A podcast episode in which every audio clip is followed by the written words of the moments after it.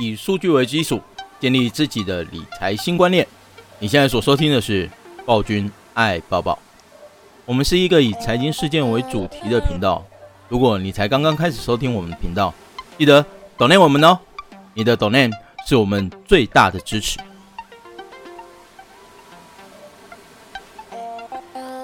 Hello，欢迎收听暴君爱抱抱 Podcast 第二十三集，我是暴君黄于明。今天要跟各位讨论的主题是，近期的话，新台币强升的一个环境当中啊，寿险业哦，目前采取的是一个自然避险策略哦。我们要来讨论一下这样的一个策略到底有没有办法化解目前汇损的一个风险。了解了主题之后，让我们开始吧，Let's go。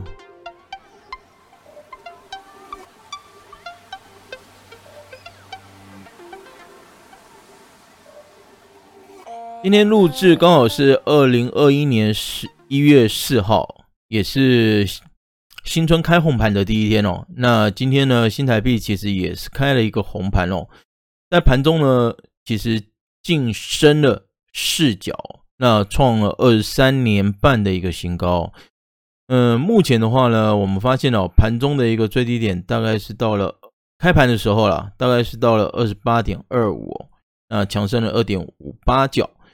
嗯，目前来看的话，其实呃，新台币的一个状况哦，跟着美元指数有非常大的一个关联性哦。那美元指数走弱的一个情况之下哦，其实新台币哦，呃，生生不息的一个状况哦，恐怕是很难去做阻止的哦。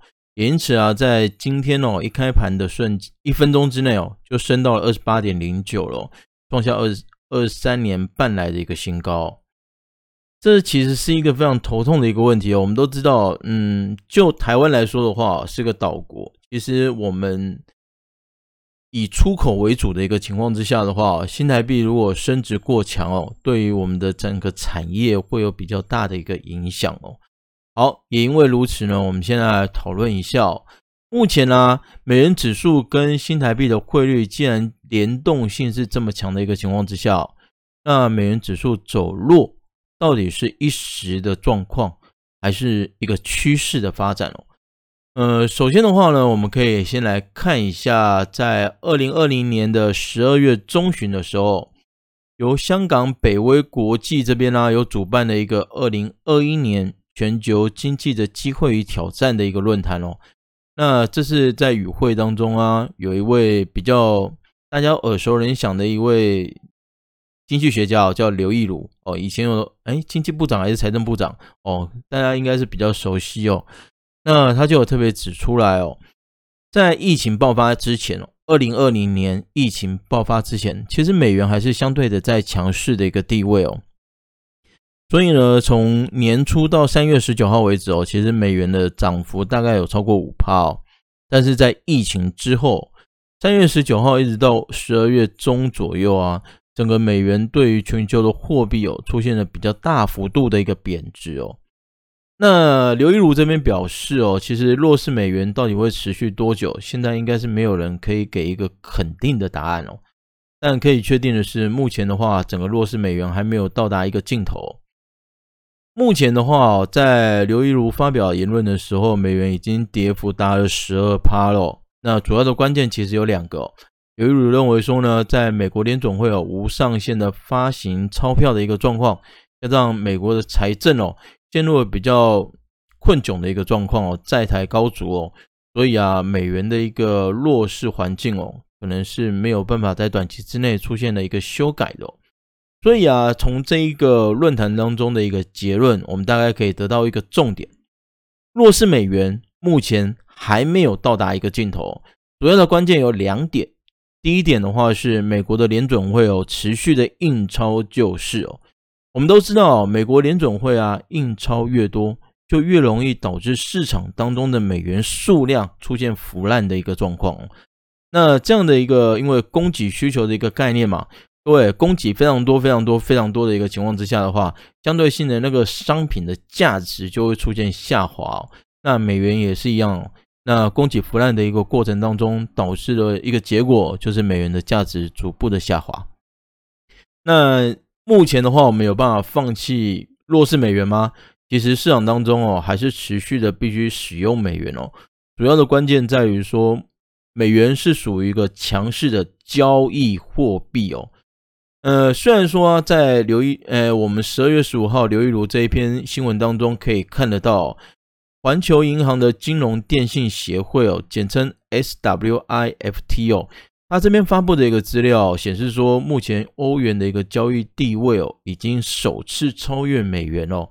但是啊，我个人这边认为哦，其实只要在石油、还有铜、铁这些原物料啊交易的过程当中，不改变说以美元交易为主的习惯哦，美元呢、其实它的强势交易货币的地位哦，非常难动摇。所以在这样的一个环境当中，我们可以发现哦，虽然说我们知道美国联总会一直在印钞票，导致美元的价值下滑。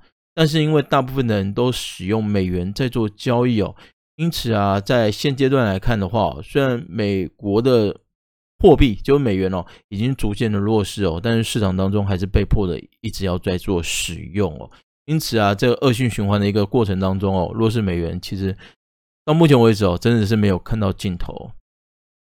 所以我们来想一下哦，如果弱势美元在目前来说是一个没有办法改变的趋势。那对于台湾来说，到底影响是什么？首先，我们先确定一个统计的数据哦。从二零二零年的一月一号为起点，到二零二零年的十二月三十一号为止哦，我们发现呢、美元指数其实下跌了六点六九趴哦。那新台币兑换美元的话呢，下跌了五点三三趴哦。所以我们可以发现哦，其实。呃，弱势美元的一个情况之下，带动着整个新台币哦往下跌的一个幅度哦，其实也非常的强劲哦。那其实这在我们的一个货币来说的话，就是处于新台币属于一个升值的一个环境啊。那对于台湾来说的话，其实相对性的影响就是外贸的一个部分哦，其实影响非常的大哦。所以这边的话，我们慢慢的发现，呃，目前市场当中啊也开始讨论这个问题了。台币一直升值，升值的过程当中，其实不是因为台币自己想要，而是因为弱势美元所导致的。所以全球的货币其实都有这样类似的一个现象哦。那这边的话哦，其实新闻当中，《经济日报》在十二月三十号的时候就特别点出来哦，在台湾当中哦，可能有五个产业哦会受到重伤哦。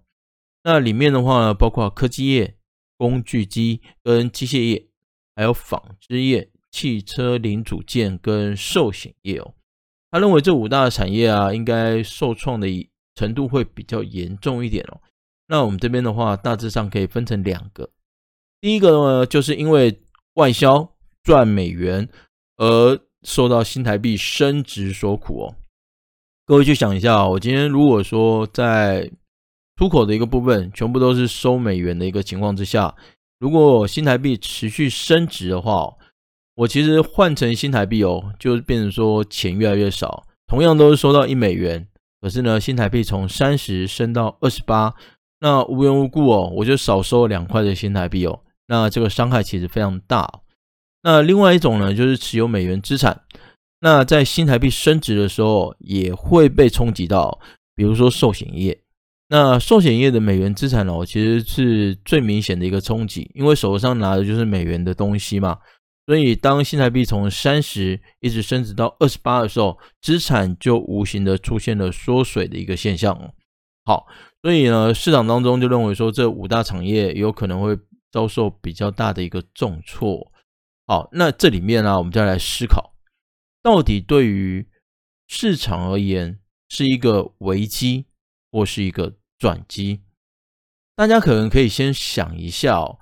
你现阶段来说的话，什么情况之下新台币升值对我们来说是个危机？那什么情况之下新台币对于我们来说反而是个转机？各位听清楚哦，是对我们哦，所以我们是在干嘛？我们是在投资，我们不是业者哦。所以啊，我们要站站在我们投资的一个角度来思考，到底现在是危机还是转机哦？首先的话，我们先看一下哦，因为。呃，目前外销赚美元的一个情况之下，诶，那我们就要开始看看这一家公司本身所持有的现金部位到底高不高。如果我现金部位非常高，其实我不急着把美元换成新台币。那请问一下，新台币目前的升值对于这些企业到底会不会造成真正的伤害、实质的伤害，还是账面上的一个伤害？哦，这是第一个我们要去思考的问题哦。好，那再来就是呢。持有美元资产的那些产业，比如说寿险业哦，那它目前的话呢，因为新台币升值的情况之下，资产出现缩水。好，那这个时候跟刚刚的概念是一样的哦。他有没有必要在现阶段把资产卖掉换成新台币？所以呢，它到底有没有发生所谓的实质的伤害，或者只是一个账面的亏损哦？好，所以呢，在这样的一个概念当中啊，我们来看看哦，寿险业的部分哦。目前的话，其实寿险业哦有两种方式可以来规避所谓的汇率风险哦。第一个呢，就是提高外汇准备金哦。目前呢，寿险业只要提出外汇准备金哦，那所准备的金额都可以抵消一半的一个汇兑损失哦。好，所以你提的如果越多，那你就可以直接去抵扣的金额就越高哦。好，那第二种方式呢，其实呢就是使用 NDF 哦，无本金的远期外汇来做避险哦。但是目前的话，NDF 的一个外汇避险的一个成本哦越来越高哦，一年之内的话，成本大概涨了三倍左右。所以啊，在很多的一个寿险业的部分哦，现在比较不倾向。用 NDF 去做避险哦，反而比较倾向哦，直接提高所谓的外汇准备金，然后呢，通通过外汇准备金的一个方式哦，去冲销所谓的汇兑亏损哦。好，那这里面的话，也因为这样的概念哦，突然间发现一件事情哦，二零二二零年哦，二零二零年当中哦，有十家寿险啊，申请了三百六十一点二亿元哦新台币哦，呃去做。去提到所谓的外汇准备金里面哦，那这个金额哦是二零一九年的四点六倍，而且啊这个金额已经创下了目前哦的一个新的记录哦，所以大家大概可以发现一件事情哦，过往大家可能还会想要用 NDF 做一下避险哦，那目前啊其实直接提外汇准备金的一个动作啊反而越来越积极哦，而且创下了一个一个新的几个记录哦，好。那这样的一个方式啊，我们就要来看看哦。呃，对于金融业而言哦，升值到底是好的还是不好的哦？呃，我们刚刚有跟各位提到了，就是说你第一个要先去思考嘛，它的美元资产到底有没有换成新台币，有没有那个迫切性哦？第二个的话呢，就是我们直接来看一下哦，新台币兑换美元的一个汇率哦，跟金融保险类指数哦。就是金融指数的一个走势来做一个对比，那我们发现一件事情哦，其实两者呈现的是负相关哦，负相关，也就是说目前呢、啊，其实在新台币汇率呈现升值走势的时候，通常哦，呃，金融保险指数啊，有机会比较有机会哦，呈现上涨的一个状况哦。好，所以各位你去想一件事情哦。如果说啊，今天我们在看美元资产的一个部分，没有真的非常急着要换回来。另外呢，根据统计的一个资料，呃，新台币的一个汇率跟金融保险的指数，两者的一个走势呈现负相关的一个情况之下的话，请问目前正处于新台币升值的环境当中，我们到底应该投资金融股呢，还是应该？放弃金融股，其实这是非常好玩的一个逻辑哦。各位可能可以去想一下。